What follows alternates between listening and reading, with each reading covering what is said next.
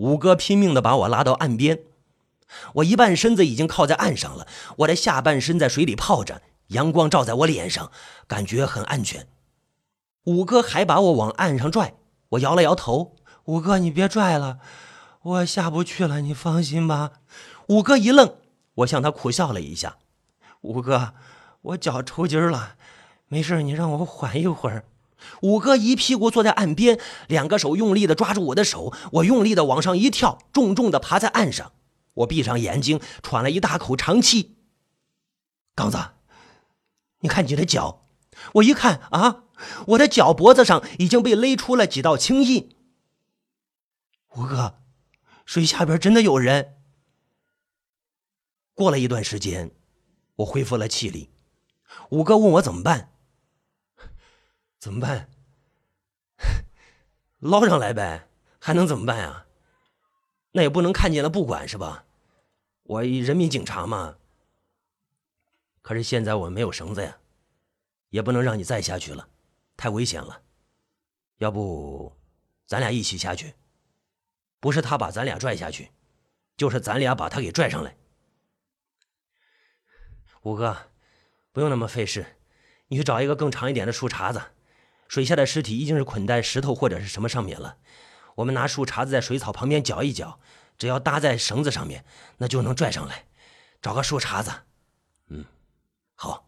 五哥找来树杈，我想叫亮子帮我们一下。一回头呀，亮子那个小子不知道什么时候已经跑没影了。嘿嘿，关键时候还是得靠自己吧。我把树杈伸进了水草里，用力一搅，果然露出了一段绳子。我们把树杈慢慢的向上拽，等抓到绳子的时候，用力一拉，嘣的一声，哎，绳子断了。我就跟五哥说：“这绳子少说在水里泡了一个月了。”正说着呢，看见水草下面出现了密密的水泡，一片一片的，越来越多，越来越多，越来越往上，越来越往上。哗的一声，水草上飘出一个人的尸体，一个人的上半身的尸体。我跟五哥对视了一下，五哥就说：“刚子，接下来怎么办？这个报警吧。是要报警，不过这荒郊野外的，我们的手机连个信号都没有。我先在这里检查一下尸体，看看有没有什么线索。你到村里告诉他们，让他们去报警，再找几个人把尸体抬回去，抬回去再说吧。”五哥刚要起身。就看见亮子带了一大帮人从山下上来。亮子走到旁边看见我很安然的坐在地上有点惊为天人的味道。哎呀妈呀妈呀妈呀你可吓死我了。俺们这有水鬼以前不少孩子在别的地方玩水都淹死了。你们可真是能人呐。哟哟哟哟哟哟哟哟哟这这不这不是小三儿？咋咋咋咋了？咋了这是？这不是小三儿？我看了看亮子我说大哥这就是你刚才跟我说的小三，就是那个在外地打工的人吗？他多大了？他家里还有什么人？你怎么确定这个尸体就是小三呢？你看看这尸体都泡变形了，你也能认识出来？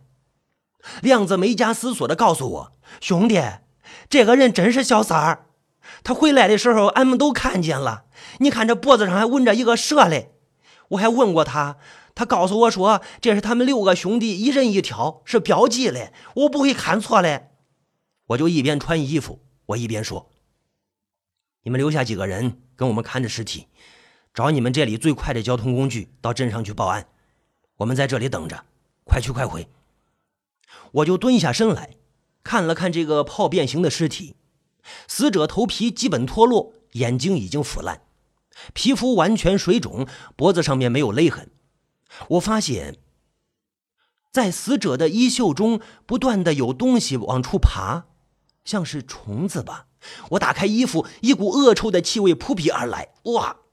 死者身上的器官已经所剩无几了：白色的皮肤、白色的肺、白色的肠子、白色的心脏。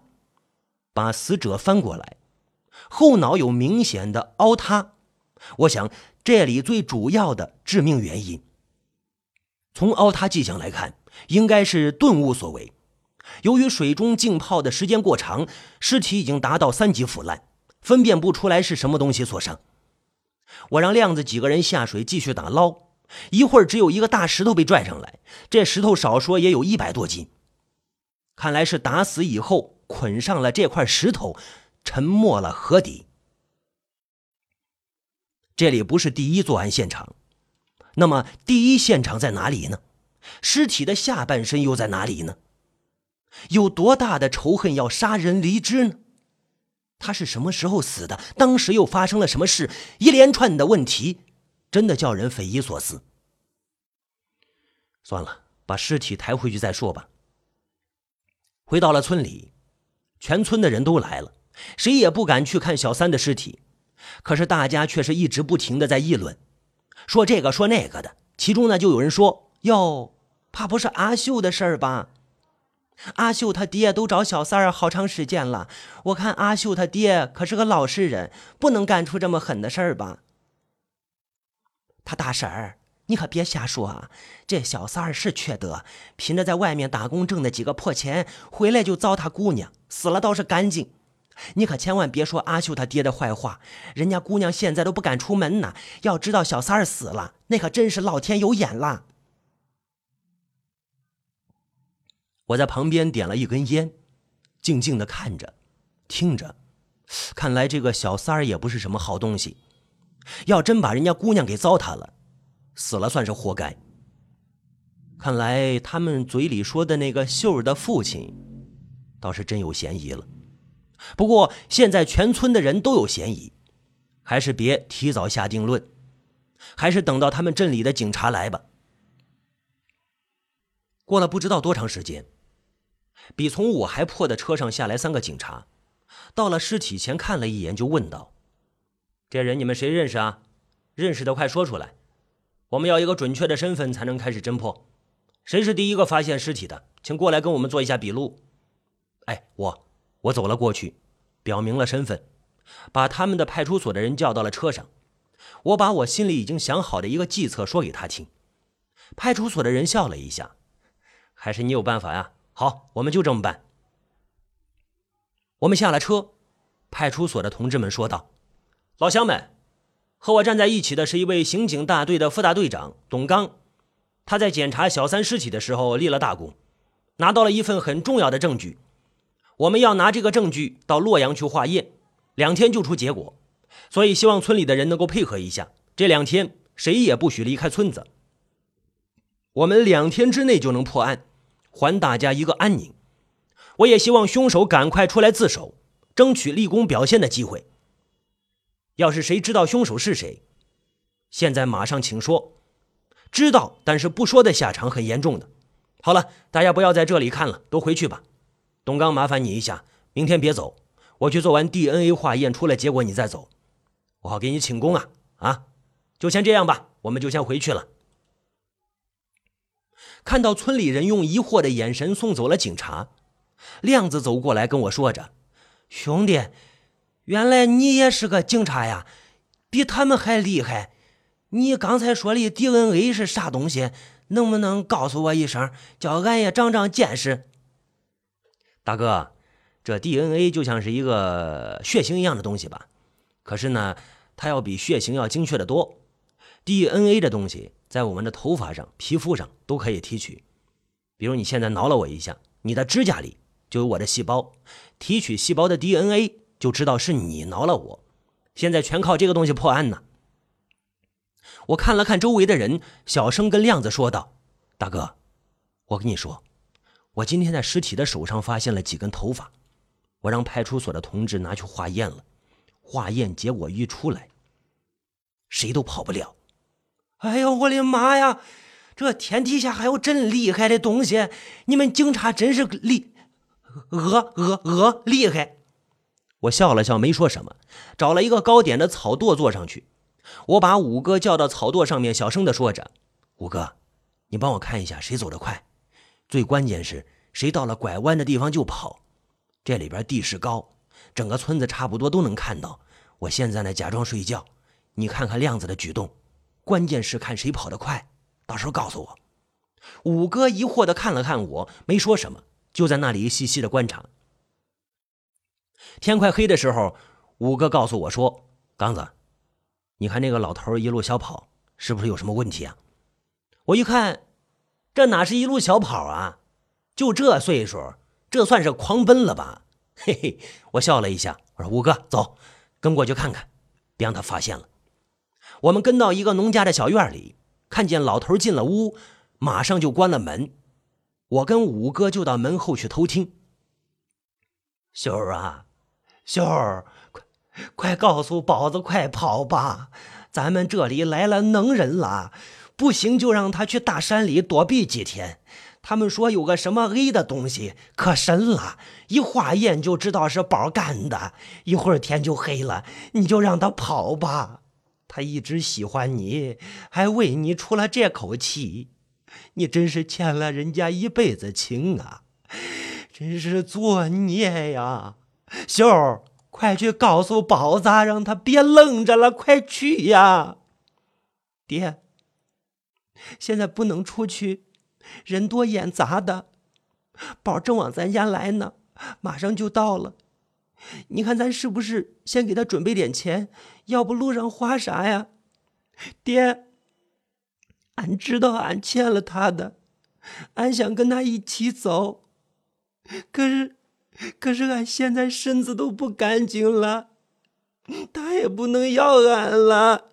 就在我跟五哥刚听到有眉目的时候，忽然后面喊了一声：“喂，你们是干什么的？两个大老爷们爬人家的门干什么啊？”哟，当时我身上一颤，转过头一看，后面的人个子不高。长得很结实，穿个蓝色的跨栏背心儿。我灵机一动，上前问道：“你是宝子吧？秀在里面等你都等得哭了。”啊！宝子看了我一眼，就往屋里跑，没跑两步就被我死死的按在地上。等到老头出来的时候，一切都晚了。那老头一看是我，扑通跪在地上：“大兄弟，求求你放了他吧，他什么都没干呐！”人人是我杀的，人人是我杀的。你你要抓你就抓我，这孩子他什么都没干呐！我看了老头一眼，大爷，你先起来说话。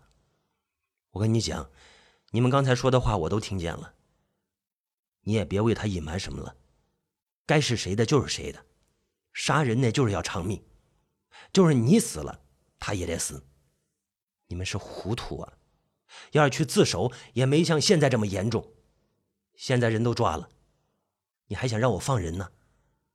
你赶紧进屋里去，给他准备一点在监狱里的东西吧。我让五哥在院子里找个绳子，把宝子给捆上。宝子，跟我们走吧。派出所的人在村口等着呢。现在后悔也晚了，好好的进去改造吧，争取好好表现，早点出来。走。走到院子门口，一个女孩子从屋里跑了出来。包子哥，包子哥，是俺对不起你，是俺对不起你，俺欠你的。你要是死了，俺就替你伺候爹妈，俺给他们养老送终。你要是能出来，俺就等你。俺。俺知道俺配不上你，你放心，那俺也等你。俺给你洗一辈子衣服，做一辈子饭，俺啥也不要。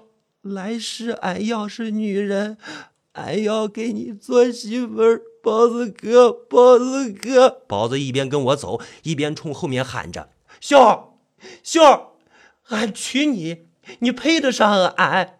是咱们命苦，爹妈就靠你了。”秀儿，你别撵了，你等俺。俺要是死不了，俺一定好好改造。秀秀儿，你等俺。我跟五哥带着宝子，在一个没人的老槐树底下停了下来。我看看宝子，他在那里不停的流着眼泪。我就问宝子：“事儿你都犯了，人你也杀了，你哭啥呀？说说吧，怎么回事啊？”那个王八蛋，他欺负秀儿。我就杀了他。我跟秀是从小到大在一起的，我连亲他一下都不敢。那天我干完活回来，看见秀一边哭一边往青眼圈跑，我就喊他，秀也不回头，我就感觉出事儿了。我到跟前，我就问他怎么了，秀儿他也不说。我急了，我就拽他往家走。他说他不敢回家，说小三儿拿刀在家里等着呢。我带他回到家，看到小三儿人没了，我就哄着秀儿，想从他嘴里套话。后来秀儿就全告诉我了。我一听，我就到小三儿家里去找人。可是我打不过他，我就跑了。小三儿看我跑了，他就回屋了。后来我想到一个办法，我去找小三儿，他要打我我就跑，他不打我我就骂他。最后他把我追到一个小河边我就藏了起来。没等他反应过来，我冲着他后脑勺子我就是一棒子，当时脑浆都崩出来了。我看小三在地上一抽一抽的，我怕他还不死，我就把他绑在石头上扔河里了。事到如今，俺也认了，苦就苦了我娘了。我娘身体不好，都快七十的人了，她还不知道我杀了人了。她要是知道了，她还怎么活？娘娘，我对不起你呀，娘。下半身呢？下半身扔哪儿了？打人的棒子呢？藏哪里了？说，什么下半身啊？小三的下半身呢？是不是让你给剁了？说，大哥，我我就给他一棒子，我什么都没干呀，棒棒子我也不知道扔哪儿了，我我拿铁丝捆着，结实的呢。大大哥，你你别吓我呀！什么？你拿什么东西捆的？五五五号的铁丝呀！我都被你们抓住了，我骗你有什么用啊？你是在哪里打死小三的？你再说一遍。就是在一个小溪边啊！哦，对了，不远有棵大柳树。你确定？我可告诉你啊，你现在表现要是好，你八成还有活命的机会。别说瞎话，知道不？知知道，知知知知道。我看了看五哥，我跟宝子说：“走，带我到你打小三的地方看一看。”我们一起来到了事发地点。我看了看地方，我们发现尸体是在下游，也就一百米左右。我们在草堆里找到那个棒子，上面的确有脑浆。我们在小溪里也发现了铁丝。铁丝的下面的确捆着小三的下半身，铁丝勒得很紧，把盆骨都勒坏了。看来宝子说的是真话。那这就奇怪了，尸体怎么自己跑到那里了呢？又是谁把尸体捞了上来呢？他为什么要分解尸体呢？凶器、尸体都找到了，先把宝子带到村口再说。到了村口，派出所的人很惊讶的看着我：“董刚，还是你有办法呀？真是厉害，这么快就抓到了。我们还想着等到明天呢，真是谢谢你呀。我们今天就回去，然后我们会和你们市局的领导报告你在这里的事迹。对了，呃，你们现在有什么困难，我们一定帮助你解决。没什么困难了，谢谢你们啊。你们要是真想帮我的忙，你们就算他是自首吧。”因为他是主动找到我的，他家里条件不好，爹妈还没人养活，还有个女人在等他。具体的事儿你们做口供的时候就知道了。呃，你们看着办吧。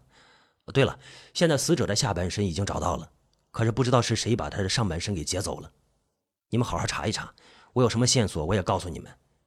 呃，你把你的电话号码给我，有什么事我再跟你联系。回村子的路上，我的头脑一直在想。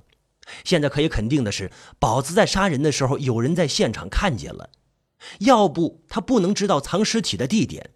可是他为什么还给捞上来，还要截肢呢？正想着呢，五哥说道：“刚子，躲开点我一抬头，七八头牛从我身边走过，这是村子里放牛的回来了。我看见一小孩手上拿个鞭子，一边赶着牛，一边踢着路边的小石头，一边玩。我就问那个小孩。你多大了啊？叫什么名字呀？怎么不去上学啊？你天天放牛啊？你这来回的走累不累啊？那个孩子看了看我，笑了。他用他的小手指指着我：“我知道你是谁，你就是虎子哥说的警察，是不是？嗯，是啊。哎，我刚才问你的话，你还没有回答我呢。我叫水柱，我今年九岁了。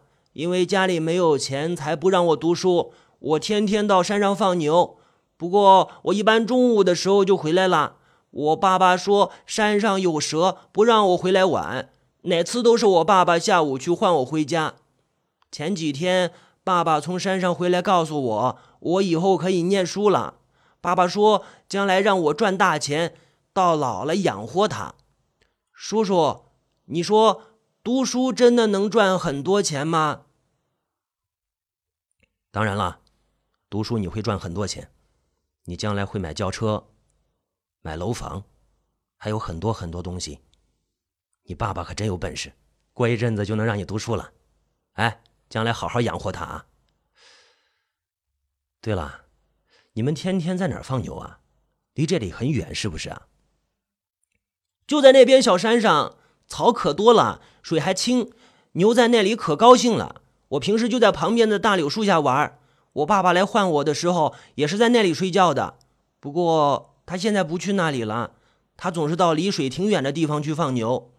我问他怎么不到那里去了，爸爸说那里蚊子多。然后爸爸就不高兴了，还瞪了我一眼。我就不敢再问了。